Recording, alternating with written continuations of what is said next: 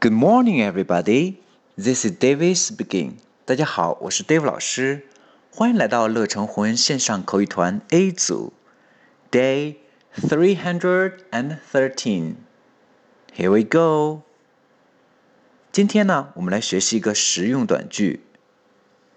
Excuse me, can you help me?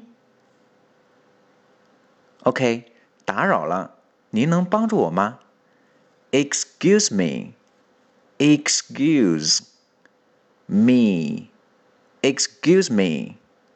这里我们要注意，excuse 不要读成 excuse。Excuse. Excuse me. Can you help me? Help. Help. 帮助。Can you help me? 你能帮我一下吗？OK。 当我们寻求别人帮助的时候，可以用上这个句子。我们再来一遍：Excuse me, can you help me? That's all for today. See you next time.